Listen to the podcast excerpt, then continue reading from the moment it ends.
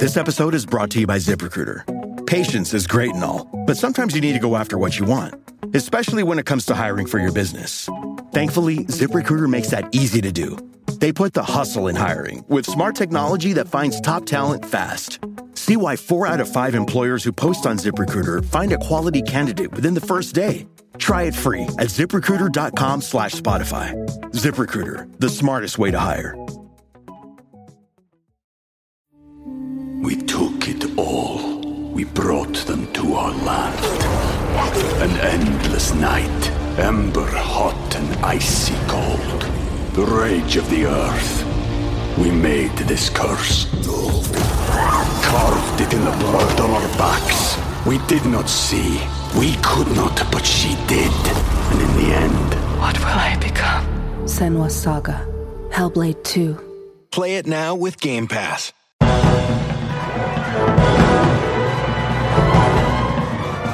Hello and welcome. to episode 310 of the Filmmakers Podcast. This is a podcast where we talk Filmmaking. from indie films to studio films and Everything in between. how to get them made, how to make them, and how to try not to. Royally F them up. In our very, very humble opinion, I am Giles Alderson, And I'm Dom Lenoir. and we are live. Of course, we're live. It's a podcast. It's ridiculous. we're not live. We're recording it. We're alive. We're at, we, Just are- about. We are outside the Kino Cinema in Bermondsey now, Yep. where Three Day Millionaire is literally playing. We've just done the intro. We've come outside to record today's episode for you. Some very Kino audience members. I like that. I'm very keen for my dinner, but uh, we're Nice. outside doing the, the podcast uh, instead. But, but that's important too. That's important is, too. but who do we have on, Dom Lenoir? We have an amazing guest. It's Laure de Clermont-Tonnerre, the director of Lady Chatterley's Lover. Oh the my new gosh. Netflix classic. It is released today on Netflix. Apologies, there's a guy on the phone. Oh, there's, there's two security guards talking to talking right From behind Sainsbury's. us. Hashtag Sainsbury's. Other supermarkets are available. Um, but Lady Chatterley's Lover is out on Netflix today, and Dom Lenoir and returning guest host for the third time in literally a month is Conor Bu- Buto? Buto? How, how do you say it? Is it Conor Bu- Boru. Boru. That's the one, Boru, yeah. the legend himself. He does join Dom Lenoir. Where were you recording this? The Corinthia Hotel. Again, your favourite place? It is my favourite place. Best there. bar in Europe. did you get um, Did you get nibbles this time and and coffee? There were no nibbles, cake? just just sparkling water and, and no, no water, but the best sparkling It's water. the best. And It's the water. best. Tell us what did Don't you? have sparkling water when you're about to do an interview, though. Hiccups are no joke. oh, I didn't, but oh, well, it's probably better than burping and farting. that's true. That's true. which has happened before. Not for me. Uh, so tell us what you talked about with Laure de Clermont Tonnerre about Lady Chatterley's lover. We talked about creating a, a very distinctive look for the film, uh, shooting in a beautiful location, uh, the cinematography, and adapting a novel. How very novel. That was a motorbike. It's fun recording it outside. It's freezing cold Yes. here. Yes, it It's beautiful cinema. It's, not that absolutely delightful if you've never been to it. Uh, and it's a packed audience as well. It is. There's a, lot, there's a lot of my friends in there, and uh, you always worry what people are going to think of your movie. Is Mm. it going to get laughs? Are people going to like it? Usually, when it's friends and family, you do get a much nicer response. Um, so let's see what happens. Oh, oh, I must say, Lady Chatterley's Lover, if you don't know, um, does star Emma Corrin uh, And Jack O'Connell. Uh, and Joely Richardson and Faye Marsay um, and Ella Hunt as well. Um, so do go check this out on Netflix. What would people make of this movie? essentially it's a romance uh, Mm. and it's a modern take on that and it's it's it's those deep passionate loves that happen and, and the unexpected uh, nature in which they they come about It is based on a best-selling novel. I think there was a very famous TV series out in the 90s, Naughty, starring Sean Bean, uh, and now uh, this It's a better version. There's a much. yeah, it's probably much better. well, it's better reviewed it's better, better reviewed so that's a that's a good start That's already a good start. Yeah. Um, it is about an unhappily married aristocrat. She begins a torrid affair with the gamekeeper on her husband's country estate. Mm. and what an estate they get into what estate they get into. You're going to love this movie. It's it's really cool. And Dom and Conor have obviously smashed the interview. I was still away in mm. Spain at the time filming the TV series, but I'm back now, but still it's going out now. But anyway, Dom, we've got a very special announcement to make. Not only about 3-Day Millionaire, still in cinemas, still doing a Q&A tour. That's not what it is though. What is it? it is a very top secret guest Top secret. Top secret. I like that. and it's very likely to blow your eardrums with the, the level of guests that we have coming on. It, it's ludicrous. If It- you it's- put a gun to my head, Yeah. who would you say? You could you give us a clue? I couldn't. It's I won't that give you a clue. Top Mostly secret. because I've been stuck in an edit amount, around this exhausting tour, you have. making to the, a very special video we made a special video. to introduce this this this guest because it was so ludicrous. So that is coming for you next Tuesday, this Tuesday, in fact. Very, very special guest, maybe the biggest we've had on the Filmmakers podcast. Uh, Dom Lenoir sat down with this special person and had a brilliant chat. Again, I was away and I was so upset. I literally missed it by two days. But that is how it is. That is life. But still, we bring it for you. So, uh, the tour, the, the Tour de force. the Tour de Force that The is Dom Redemption. Lenoir, the Torshank Redemption. We are still touring this film. We're going around cinemas around the UK. A link to that is in the show notes. If you do fancy joining us, come in to meet me, Jack Spring, Dom Lenoir, some of the cast members talking about how we made Talking. the film. Talking. There we go. Um, brilliant. About how we made the movie. You could either listen to last week's episode as You well. should as well, yeah. And you definitely should uh, with myself, Jack Spring, Dom Lenoir, uh, live from an Airbnb. Yes. yeah, well, that was a good one actually. We, we talked about neurodivergence uh, did, and ADHD, which, which has yeah. been really popular. Uh, that one. Yeah. So um, You say it like it's been popular as in people are buying it from shelves. they should. And well, Then it might go into Yeah. my holiday fund.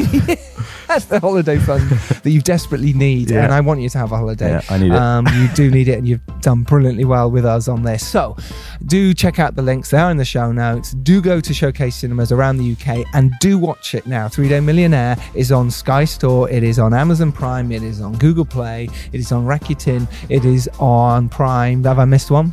no. So there you go. Uh, that is Three Day Millionaire. Blah blah blah. Plugging it away. But why not? Why not? When we make a film, we put so much effort into it. Why can't I tell you about it?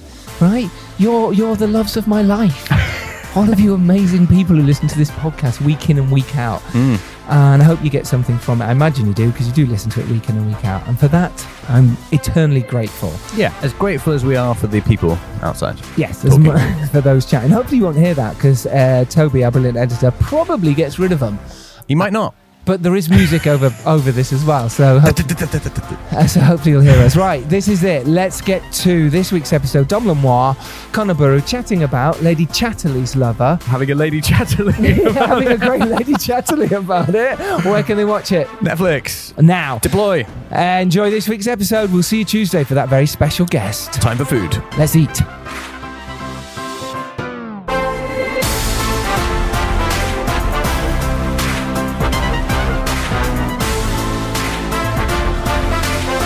Hi there.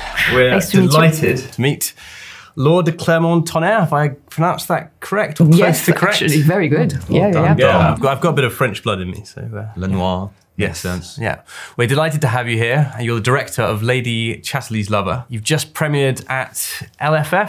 How are you feeling to have your film in such a prestigious festival? Oh, I'm very honored uh, to discover this film here with the, you know, British audience, especially because it's uh, um, your monument of literature, and uh, uh, I'm really excited to be able to show the film here and with the the, the cast and crew.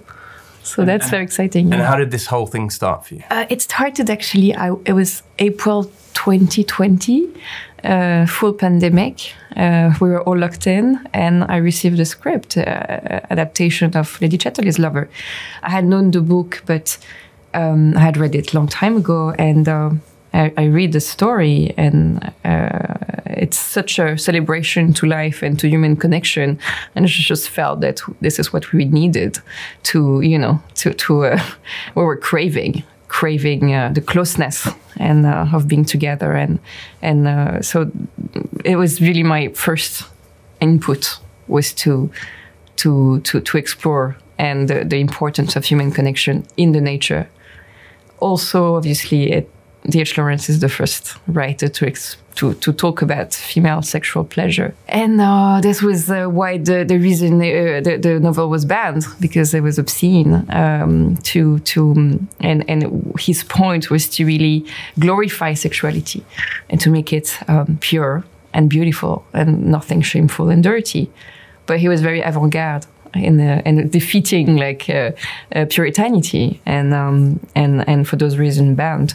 So I just felt that telling the story through Connie's eyes and to really explore her journey through intimacy, under her skin, and to really understand like her journey towards freedom was an important reminder of a woman uh, taking ownership of her body.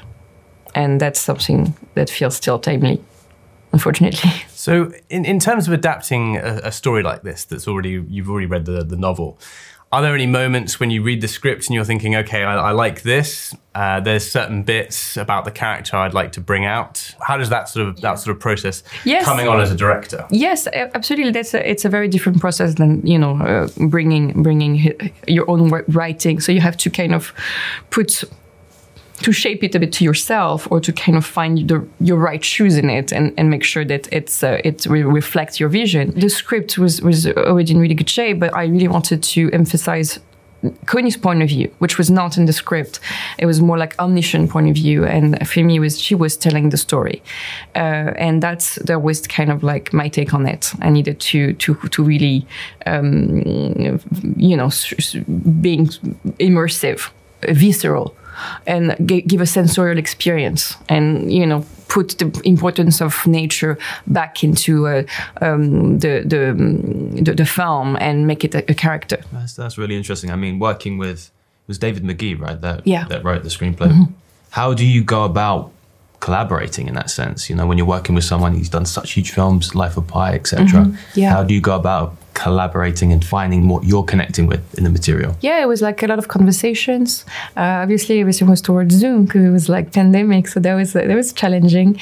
The, I, I wish we were all together, you know, like uh, uh, in the same room, but uh, but we managed to to do it through through Zoom and and um, and uh, and you know, I was like reading and reading and reading the, the, the novel as well after. So there's some elements and details that I really love that wasn't in the script because obviously when you have to adapt a 500 pages novel you have to make choices. So there were things that was more relevant to me or things that I wanted to emphasize more. And uh, and and he was uh, always listening and you know add back those uh, those those those details that I really loved. And after uh, working with the actors was important to to make sure that they were comfortable with their dialogue. That uh, so they had a lot of notes as well. So it was all and, and all, they both read the book again. So it was um, going from the adaptation from David Magee, uh, going also back from the books to to feel like the the real essence of D.H. Lawrence uh, and and his modernity and his sense of humor. There's a lot of sense of humor and criticism that's really really good. And um, yeah, we we were ping ponging between the novel, the adaptation, and what we wanted to bring today to the audience. And did you have a very clear idea about casting from, from the word go? Did you sort of have these actors in, in mind, or did that kind of come through the collaboration of the producing team and, and that's Yeah, it came actually because obviously, the, you know, the challenge of reviving a, a novel.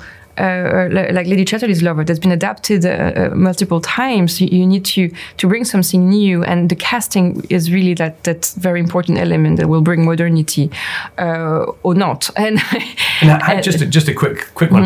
Had you watched the original, you know, some of the other adaptations, or did you like prefer to go in with your own take, not taking that in, into mind? I knew one of them that I had seen a long time ago, but I didn't wanted to rewatch it or to to watch new ones that I I, I didn't know.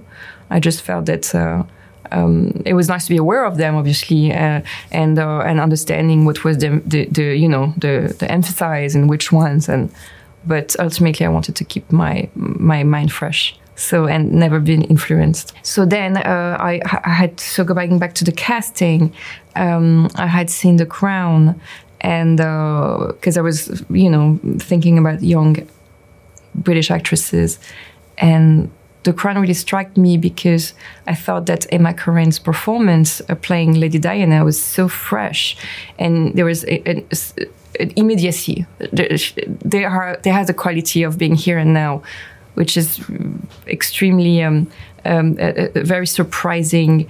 Um, um, uh, freshness and energy that uh, seems unexpected, and and the first time we talked, they they shared their strong uh, um, connection with the material, and they said, "Wow, this scene about dancing naked under the rain." that's something I would love to do because it's so liberating reading it. I need to experience it. So I was like, welcome on board, Emma. That's wonderful. Not every day I- I you can do that in public. no, and it, yeah, the spontaneity. She's so spontaneous. They're so spontaneous. They they have like this, um, and they needed to really explore this ecstatic freedom. An iconic scene was for them um, such a symbolic moment that uh, that they were excited to to to, to jump in. And then um, um, we we opened the, the casting to to not you know to, to a lot of actors and it was really hard to portray Oliver Mellors without being cliche. You don't want to portray like uh, it's it's it's easy to to be in the trap of like the man in the wood and the, the, you know like antisocial and and wordless and um, and I always loved Jack O'Connell's work. I, I and very grounded, isn't it? It's very grounded. And meeting Jack, there's a, a balance between raw and refined. Um, he's very sensitive. He's very tender, and uh, is invulnerable. And he's not afraid of being vulnerable, which which makes a, a very interesting balance. And um, it also comes from the same uh, town, from Derby. The, the, it's a coincidence f- the, from Oliver Mellors. So he had he, he didn't he hasn't read the book at the time, so he was reading it and he was like, "Wow, I feel even more and more stronger connection with the character because I understand the background because I'm from the same background, and um, and that gave so much authenticity and uh, and texture and and also the great luck that we that wasn't predictable was that they got along so well that they, they, they had this huge chemistry out of trust and uh, honesty and and being really good friends and had the same sense of humor and that's something that you know you you can't create everything but there's no chemistry there's no film so we were very lucky Absolutely. I mean, you you've come from an acting background yourself, mm-hmm. right? yeah How has that helped shape you as a director? Because I know there's a lot of actors that listen to the show. A lot of them are trying to make their own work. They're trying to make their own shorts, features. I myself have come from an acting background, moved into directing. How has that helped you move forward as a director? Oh, this this is when I started directing. This is the only thing that I knew was the, to to understand actor and to talk with actors, to connect with them, because I knew what was. Um, I knew I, I had empathy. I knew you know what, what it was to be uh, in front of people, in front of camera, and uh, and being vulnerable. I knew nothing about technical. You know, uh, aspects of. I mean, I had observed a lot, but I never went to film school. And obviously, talking about lenses and, and lights, I was kind of behind. But knowing acting and actors it was crucial because it really helped me to to um, to to understand the human emotions on screen and to be able to have empathy, understand where they come from, making sure that to create a safe place so that they can feel loved and not only loved, respected and and and supported in their research of uh, you know giving the best performance and and playing the character. So I think that was um, there was a key. And as an actor, actually, um, remember from the past that there are some directors that sometimes don't know actors, don't know how to direct them, so avoid it and kind of like are very technicals, but are scared to to connect with actors because. So I just would recommend to every directors to be in acting school or acting class and to Yeah. and to see that because it's uh, I think it's uh, it's extremely extremely uh, uh, important. Uh, elements of filmmaking. Yeah, I um, I spent six months going to acting class just to watch. Uh, I mean, that's yeah. and just so I could learn it, and it, it was a, it was a completely different skill. I used to look at actors as placeholders and, and you know think about the technical, but if the actor isn't comfortable and, and motivated in what they're doing and, and sort of feeling like there's a reason for it, then you know there's there's only so much you can do on the technical side, and it's not going to Absolutely, translate. exactly. I think that that's most important is to be able to have like a truth, a truth, a authentic emotion, authentic uh, journey arc of a character, and you have to believe it. And uh, so it's it's also. I mean, you you can have great actors, but if you don't create for them something that you know, it's uh, you have to help them, and so that's that's kind of like what I enjoy the most is to be able to work and collaborate with actors. And what was the the rehearsal period for this? Did you have any rehearsal time? Was it over Zoom? Did you more go through stuff in advance? Can you sort of talk about that process and, and how you like to work with your actors? I mean, prepping from Zoom was really hard. Uh, it was like a COVID film, and we were all like masked and uh, on Zoom, and um, um, uh, it was very. We didn't have any office to to to gather to to reunite. There was very challenging and we can feel even more because it's a film about human connection it was like this is this we all need to to, to be connected uh, preparing a collective artwork and uh, and a film it's uh, that so i could feel so much need that, that you know we were so happy finally to be on set because we could feel each other but but but we we, we were lucky to have two weeks of rehearsal with the actors and the intimacy coordinator.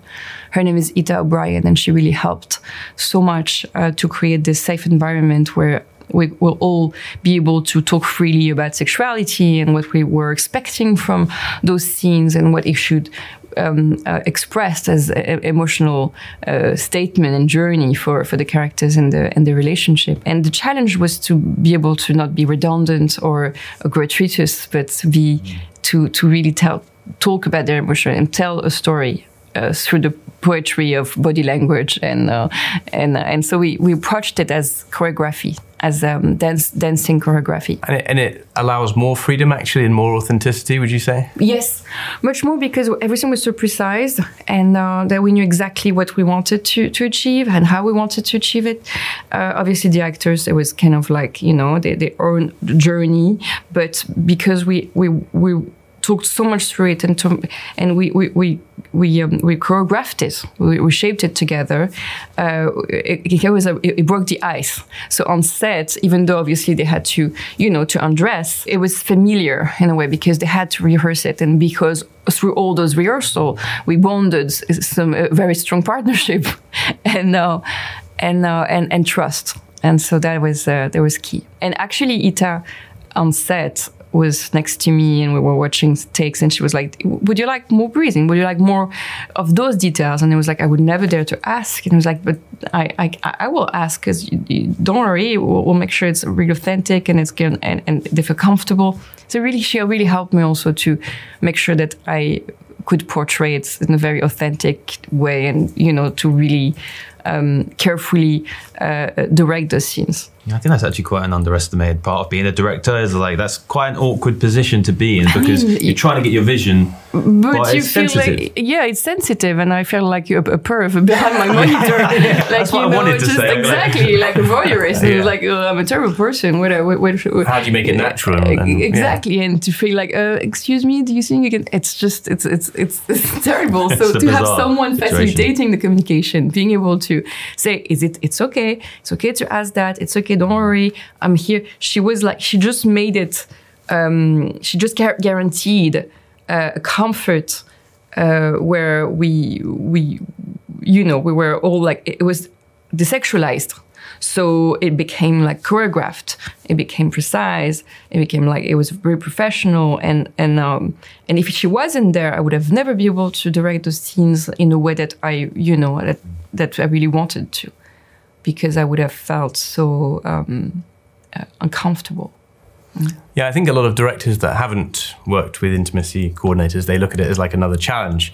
But actually, from all the directors I've spoken to that have worked with them, it's actually a, a help and it's a benefit, and it's just another department, like you know, like a stunt coordinator that brings something that oh, makes oh, yeah. it more real and, and, makes everyone more comfortable. Oh, ab- absolutely, completely.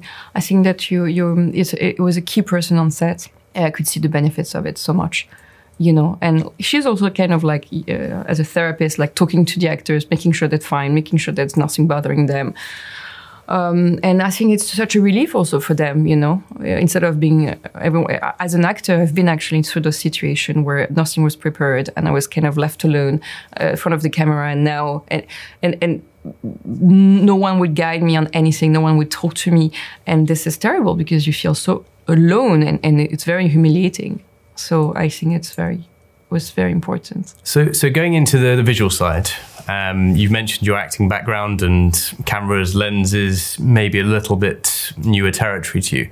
What was your process in terms of putting together a look? Because it is a, it's a very distinctive look, the film, and it really captures the texture of the kind of the the rain and the weather and, and the the vintage elements. I did catch up with a bit more of a technical. Uh, uh, details when after after after my short films and and um, uh, what I wanted from this film to be is to be um, um, uh, obviously to to to uh, glorify landscapes and nature. So to find someone who had like a, a, a very strong uh, color palette, and uh, and and Benoit Delhomme is also a painter, and there is a very interesting background for for for the film because he was bringing a lot of references, a lot of um, um, artists from the time period, but also we we were really interested in that um, autochrome, the autochrome photography um, from uh, from the twenties, and we we kind of like um, go, uh, got inspired by this technique, but modernizing it through um, our modern uh, tools and uh, and cameras and lenses, and so we had this green and color palette that we wanted to to kind of diffuse and have like this very bright and you know pieces t- t- um, touches of colors through her costumes a very loose camera to really like give like this the feeling of being restless, of the uh, being very uh, energized, uh, a Connie instead of inside, which is much more controlled and and a bit oppressive and with like you know tighter frames and is that kind of to represent the husband character and, Yes. and his kind of the stuckness the of the situation the corset, the Yeah. corset, like in instead of like the looseness of giving inside, and you can see when she's kind of like running. There's always a feeling of like lightness and uh, and spontaneity, and that's uh, that's really about um, uh, yeah having this handheld feel um, and and loose, and never going to be you know like. Uh, uh, we, we, we, we- we're avoiding like stillness when we're outside. There was like a very, and also like the, the it created this kind of vertigo of being inside, outside, inside, outside. Mm. Yeah, you definitely feel the push pull between the sort of the Yes, the beautiful yes. nature and the expansive freedom, and then this kind of sort of stuffy, stuck inside. Yes, You and know, to give um, yeah. a visceral, ex- you know, like a, a physical experience. Mm. Because then when you edit all together, you have like you, you, you, you it, it becomes like you know from a tight uh, frame just to opening and going outside, and then it, it just uh, you know you have to you have to invest yourself physically into this experience. And was it all shot in one location? How did you find Yes, the yes. location? Was it was it was it all just Google Images, or did you get to go on location hunting? No, we went on location and we loved this one especially because there was this hill and geographically it was really like symbolic of class and uh, going up and down the hill and and uh, all the journey of Connie and it was really important to see her you know traveling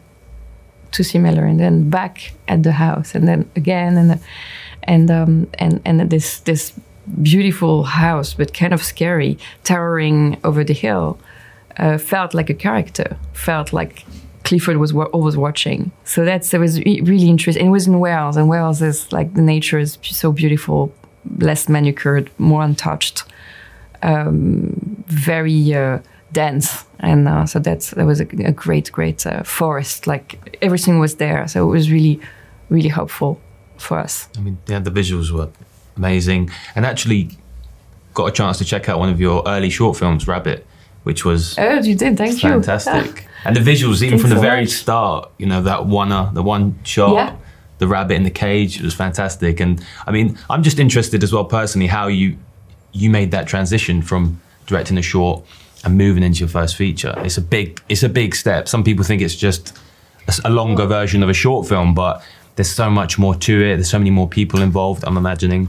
Completely. No, no. My first feature film was actually like the extension of the short one because Mustang, Yep. the Mustang, Mustang, is like yeah. the same story with a horse. Uh, when same story, yes, it says. I mean, developed obviously, but with horse.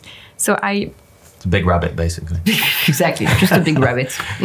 Um, no the first short film so there, there was it was atlantic avenue. So it was um, about the, the um, intimacy of a disabled young woman uh, shot in new york. Second one i i had like read this therapy in prison with animals. So it was like very odd pairing and but really interesting and I wanted to explore more. So I did Rabbit and then I found out there was the same same um, program with wild horses in Nevada. So I went to Nevada thinking that what whoa this is I am not done with this topic I need to explore more and so I went there I did a lot of research uh, interviewed a lot of um, inmates in the prison. I had met this therapist who uh, opened me like the, the, the doors of prison and brought me with her on interviewing and understanding anger, understanding like. Uh, uh, the, the, the the journey of those men. So there was like uh, extreme. Uh, there was yeah, very powerful. But it took a long time because obviously when you do a short film to the feature, which was like this uh, ambitious film in prison with wild horses, and it was my first feature film, and you know, financiers was like, well, uh, you know, it's a, it's a great idea, but uh, it sounds really challenging, and uh, you know, it was it was it was it was hard. It was really hard to. It took five years to finance it. Sundance Institute really helped so much because they selected the project um, at the Sundance Labs. We took it all. We brought them to our land. An endless night, ember hot and icy cold. The rage of the earth. We made this curse. Carved it in the blood on our backs. We did not see. We could not, but she did. And in the end, What will I become? Senua's Saga. Hellblade 2. Play it now with Game Pass. This episode is brought to you by Etsy. Sound the gifting panic alarm. You need to get an amazing gift. Wait, no, the perfect gift. Relax. Now you can use gift mode on Etsy. Gift mode on Etsy takes the stress out of gifting, so you can find the perfect item for anyone and any occasion. It's easy. Just tap or click gift mode on your Etsy app or Etsy.com. Then answer a few short questions about who you're shopping for and what they like. And gift mode instantly gives you curated gift ideas based on hundreds of personas. Now it's simple to find gifts made by independent sellers for all the people in your life. So whether you need a housewarming gift for the new homeowner or a birthday present for the pickleballer, Gift Mode has you covered. Need to find the perfect gift? Don't panic. Try Gift Mode on Etsy now. This episode is brought to you by Shopify. Whether you're selling a little or a lot, Shopify helps you do your thing, however you cha-ching. From the launch your online shop stage, all the way to the we just hit a million orders stage. No matter what stage you're in, Shopify's there to help you grow. Sign up for a $1 per month trial period at shopify.com slash special offer, all lowercase. That's shopify.com slash special offer. How did you find a producer? I mean, I mean, how were you looking for a producer in those five years? What was your, okay, I, you know, I've done some notable acting. How am I going to now find the right person to get the project? Did you sort of make pitch decks? Were you were you doing all that kind of thing, or was it like all based on the script and trying to find people that were good collaborators? Because it is it's the difficult part of the puzzle is getting very the finance. very but because the i'm french i was based in france and uh, thanks to the sundance labs i was i was actually um, going back and forth a lot i was going to um, all the sundance um, um, uh, labs who really helped me to to to meet people and uh, and I knew that I needed someone from there, but I also wanted to keep my European DNA. So I was looking for kind of someone who was who knew like both kind both ways of of of um, of approaching cinema and. Um, and there was this uh, a French um, uh, producer based in LA working with a young American producer. So there was a great combination because we could raise uh, money from France first, and then we were missing like the biggest part of it. And we we, we found like uh, um, uh, Focus Features came on board and and, uh, and Not, not, bad, financed us. not bad company to have. Absolutely. I mean, we, we were really, really lucky. So, yes, it, it was uh, someone that kind of like had the muscles to, to, to, you know, to really like embark on this crazy journey and uh, and be able to understand also my needs as a you know tr- trying to protect the creative financing it from both sides which was actually very smart And what was your biggest challenge making that first feature film? Oh, time. Time. We had 22 days to shoot that film with stunts and wild horses.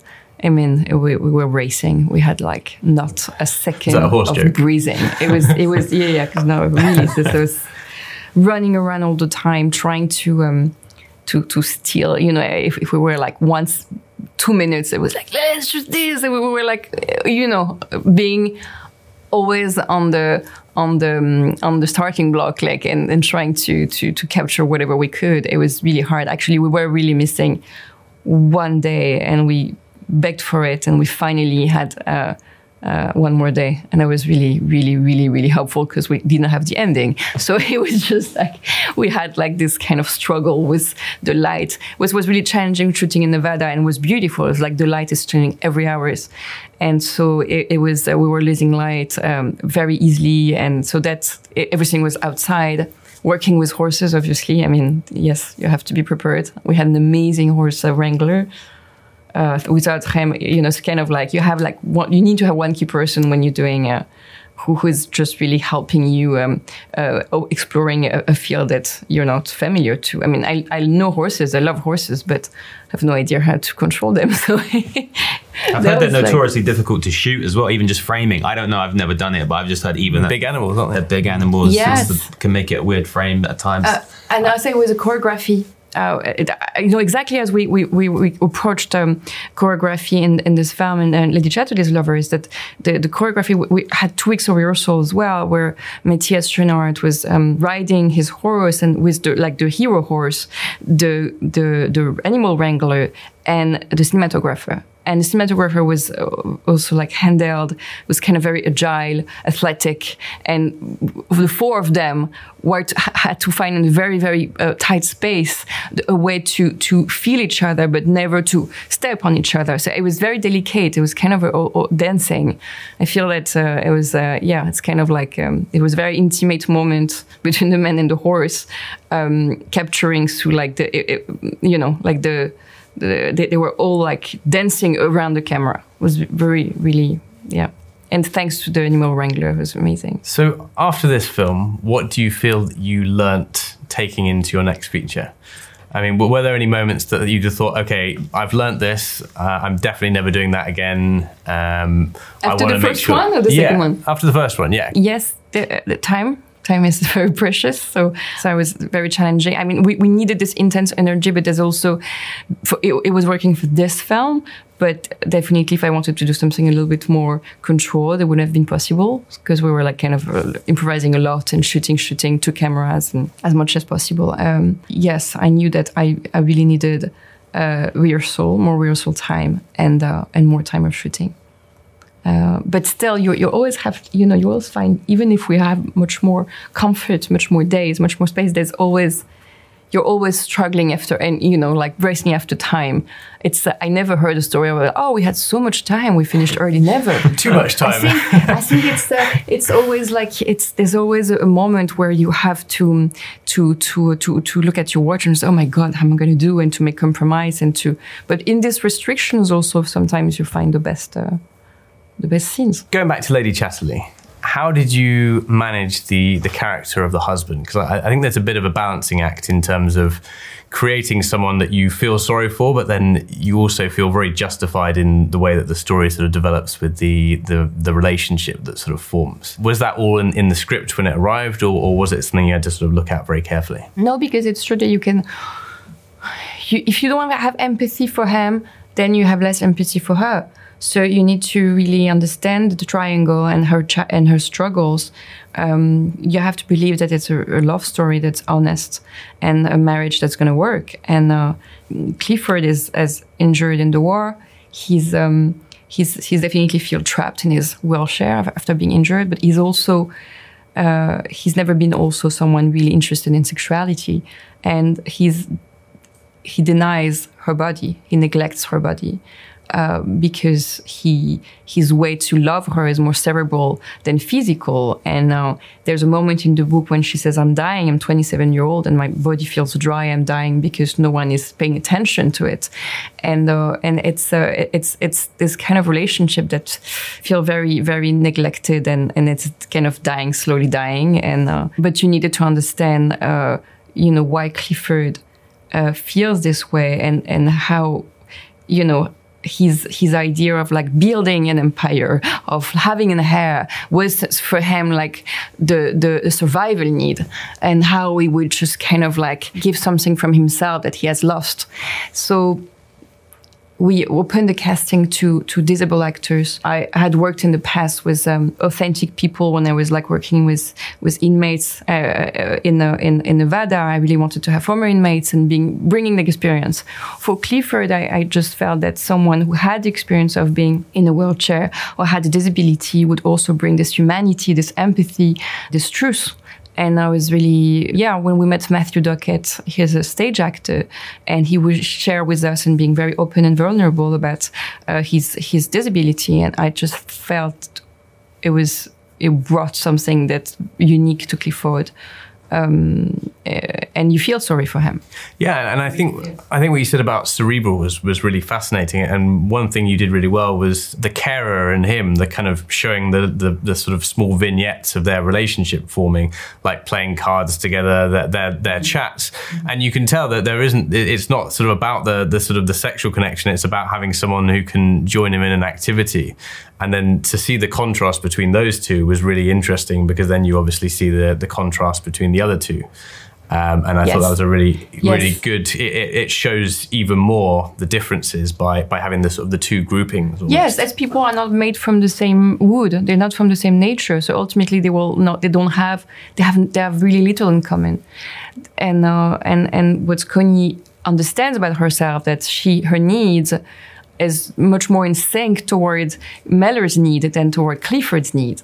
So this is what's really moving is that how two creatures recognize that they belong from the same nature. Is there one bit of advice to uh, to finish up that you could give your younger self about directing or to aspiring filmmakers? Yes, yes, definitely. Uh, I would say follow your instinct. Follow your instinct very tightly because this is why people want to to to work with you is because you have strong instinct and uh, a unique creative vision and everyone is going to try to, you know, put you on other ways and other sides and just hold on tight.